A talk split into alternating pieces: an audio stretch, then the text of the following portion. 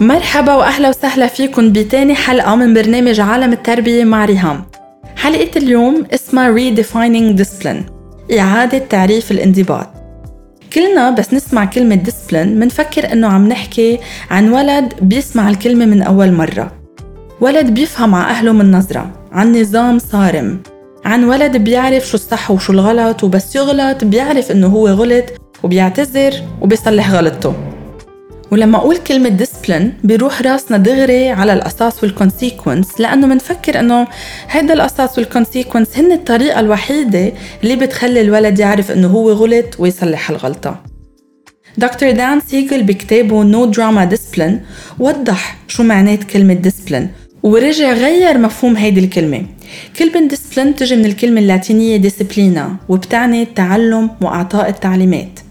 ف discipline معناتها نعلم. نعلم مش نقاصص نعلم ولادنا مهارات عديدة بالحياة مثل كيف يضبطوا حالهم وانفعالاتهم مشاعرهم يدرسوا خطواتهم تأثير تصرفاتهم على الآخرين وبطريقة التربية اللي فيها محبة والبعيدة عن القسوة والحرمان نحن منقدر نساعدهم على فهم معنى إدارة مشاعرهم وانفعالاتهم. منساعدهم على التحكم بدوافعهم مراعاة مشاعر الآخرين التفكير آه، بنتيجة تصرفاتهم على الآخرين وعلى حالهم واتخاذ قرارات مدروسة أكثر هلأ صار لازم ننظر للتربية والديسبلين على إنه هو من أكثر الأشياء يلي فيها محبة مش قصاص. ولا قسوة ولا حرمان ولا خوف. هالطريقة بالتربية بتغذي ارتباطات الخلايا بدماغ الولاد اللي بتساعدهم ياخدوا قرارات أفضل ويتعاملوا مع المواقف بطريقة أفضل. وتكون هيدي الطريقة تلقائية لأنه دماغهم رح يصير مبرمج عليها. بيقول دكتور دان سيجل إنه لنقدر نعدل سلوك ولد من دون قصاص. حرمان أو خوف. بس بذات الوقت نعلمه مهارات عديدة. لازم نسأل حالنا نحن كأهل ثلاث أسئلة. ليه شو وكيف؟ why what and how. وقبل ما نعمل أي ردة فعل على تصرف معقول يعمله الولد لازم نجاوب بطريقة جدا دقيقة بس بذات الوقت جدا بسيطة على هو ثلاث أسئلة. هات لنشوف سوا شو هن هو ثلاث أسئلة بطريقة معمقة أكتر أول سؤال ليه؟ ليه طفلة تصرف بهذه الطريقة؟ بس نكون معصبين أول جواب رح يطلع براسنا آه لأنها مهروقة أو بس لأنه كرمال لأنه لا يقهرني لا ينكيني بس لما نفكر بهذا السؤال بطريقة تانية وأعمق رح نعرف إنه الولد عم بيجرب يعبر عن شي معين عن شعور معين عن رغبة معينة عن حاجة معينة أو عم بيكتشف شي معين بس هو ما عم بيعرف لا كيف يعبر ولا كيف يكتشف بالطريقة الصحيحة لما نفهم هالسبب ردة فعلنا رح تتغير على السلوك شو السبب من وراء التصرف؟ هل حاسس إنه ما عم بياخد الاهتمام اللي دماغه هلأ هو بحاجة لإله؟ هل حاسس إنه اليوم ما أخذ ال quality time اللي هو بحاجة له مني؟ هل ما أنا ما أعطيته ال connection اللي هو بحاجة له هل حاسس بتغيير كبير عم بيصير بحياته؟ هل غيران؟ هل عندها احتياجات جسدية معينة؟ عطشانة نعسانة جوعانة؟ آه، هل متعلق كتير فيه لأنه بعد ما راح على الجردري ولا مرة وباللوك داون كان كل الوقت معي فما عم بيقدر ينفصل عني كل ما يروح على محل بيبكي بده ياني هل عم تقلد رفيقتها أه، هل عندها صعوبة معينة أه، عم بتخليها ما تقدر تعمل الإملاء بطريقة مزبوطة هل إلها كل نهار ما عملت حركة جسدية كرمال هيك عم بتنطنط هلأ على الكنبية لتطلع الطاقة اللي بجسمها؟ شو هو السبب؟ ليه؟ تاني سؤال هو شو الدرس أو المهارة يلي بدي أعلمها لطفلي هلأ؟ بدل هيدا السلوك اللي هو هلأ عم يتصرفه شو بدي إياه يعمل؟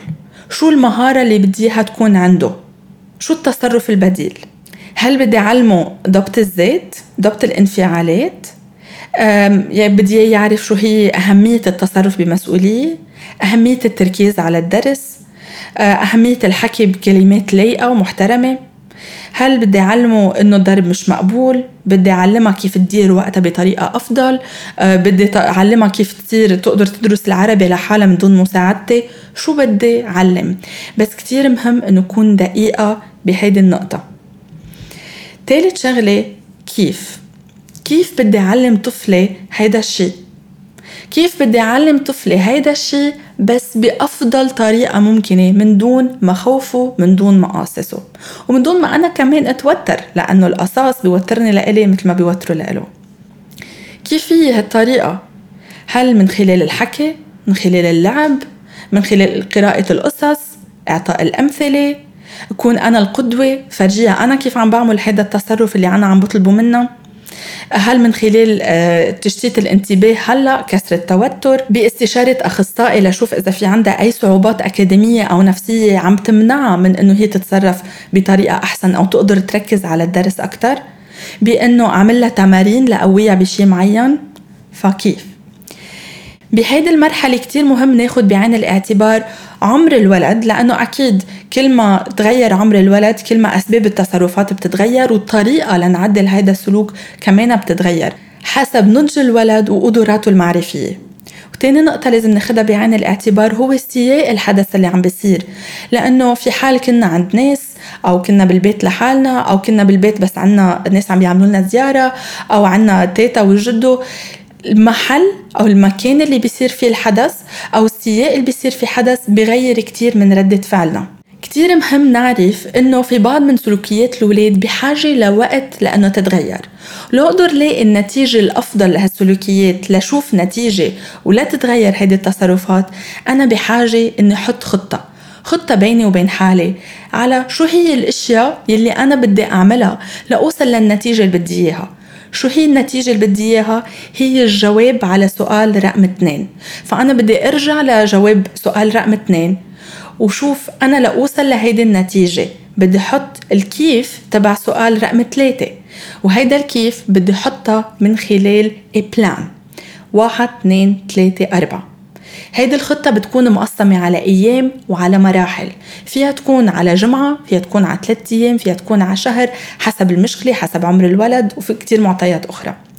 so لنقول أنا بدي خلي بنتي تتعود إنه هي تحط تيابها بسبت الغسيل دغري أو تحطهم بالخزانة ما تكبهم على الأرض أو على الكرسي بأوضتها.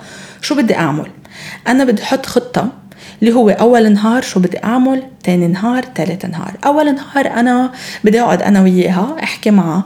لها شو التوقعات تبعي إلي ولها آه، شو الشيء اللي أنا طالبته منها.